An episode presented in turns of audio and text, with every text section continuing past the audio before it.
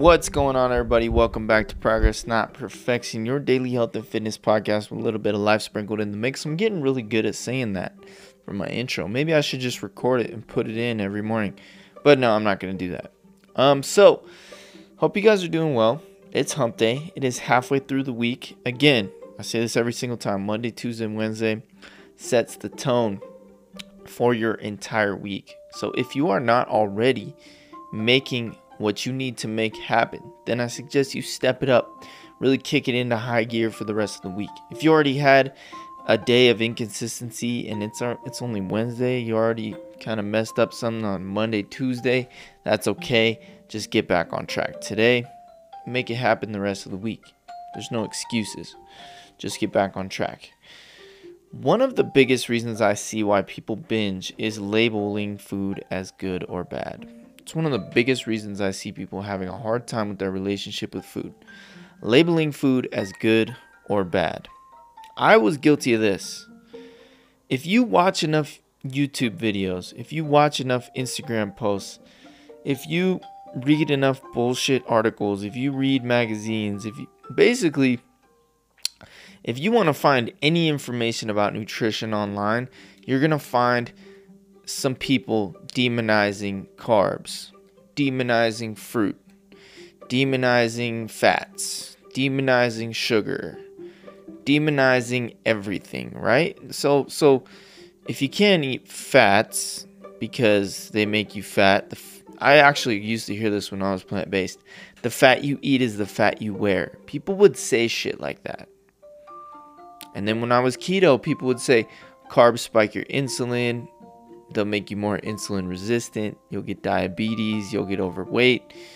If you just eat high fat keto diet, then you'll start using fat for energy and you'll literally burn the fat off your body. Right?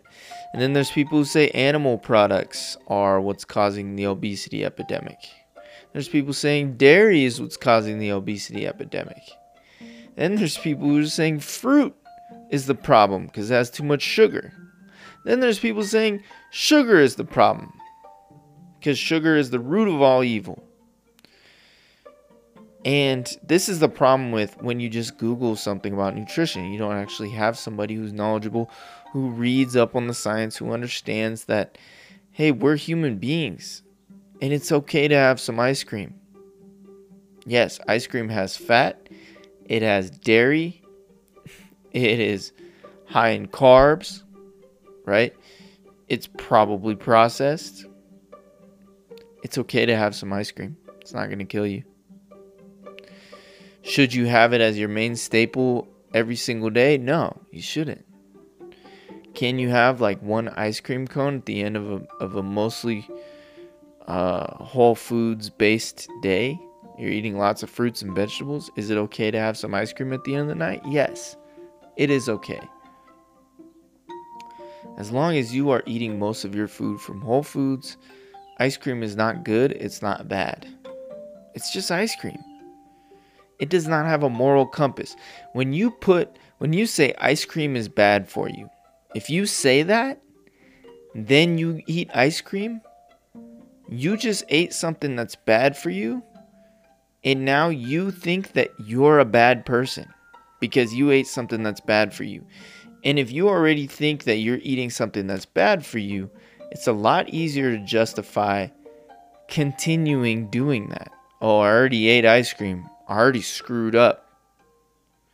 Might as well grab this bag of cookies and start dunking those in there. I already screwed up. Oh, there's some leftover pizza in the fridge. Might as well have that. All right, I'm going to drive to the store now. I'm gonna go get a, my favorite chocolate bar since I've been telling myself I can't have it. Can't have my favorite chocolate bar anymore because it's bad for me. Right? I remember there was a an 85 year old woman who she every single night she would have an ice cream cone. Okay, this is a story I heard. My uh, a relative of mine told me this story because this elderly woman was like his great aunt. Anyways, doesn't matter. But this woman loved her ice cream. It was like one of her greatest pleasures in life was when she got to eat her ice cream cone at the end of the night. Her doctor told her, "Hey, you are you're showing some signs of of pre-diabetic. Now keep in mind this woman's 85 years old. You're showing some signs of being pre-diabetic. And this woman said, "Wow, I didn't know that." So the doctor said, "What do you what does your diet look like?" And she told him, "Hey, I like to have my ice cream at night." And he said, "You should probably cut out your ice cream." And she was devastated. Like I mean devastated. And she said, No, I'm not going to do that. It's one of my favorite things in life. It makes me happy. I eat mostly fruits and vegetables the rest of the day. I don't believe it's the ice cream that's causing the problem, it's something else.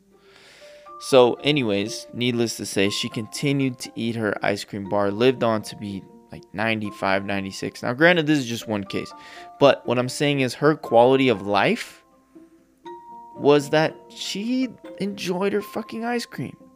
So she wanted to have it. And her doctor told her not to have it. But she decided to go against her doctor's recommendations, have the ice cream. She continued to live on happily for another almost 10 years. And so I'll say this to you like, do you want to live a lifestyle that's so restrictive that you remove things that give you joy and pleasure? No, you probably don't.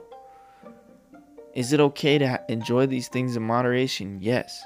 There are no good or bad foods. When you start putting label on foods, now you become good when you eat the salad and you are bad when you eat the ice cream and pizza. Do you understand that that creates a poor relationship with food? It creates a dichotomy that is very hard to repair and come back from. It results in binge eating. It results in negative emotions towards food. We all have to eat food, right? So you should improve your relationship with food way before you worry about losing weight. And you can do both at the same time. If you're interested in learning more about how to do that at the same time, just keep listening to this podcast. Make sure you share this podcast, screenshot it, share it on your stories on Instagram, tag me in it so I know that you posted it. Share this with a friend, email it to a friend who you think might benefit from it to help this podcast grow. Because I like our little tribe here, but I also would love for this podcast to keep growing and keep getting better. Another way that you can support me is to leave a review on Apple Podcasts. A written review would help a lot. So, love you guys. I'll talk to you tomorrow. There are no good or bad foods. Just get back on track. Okay.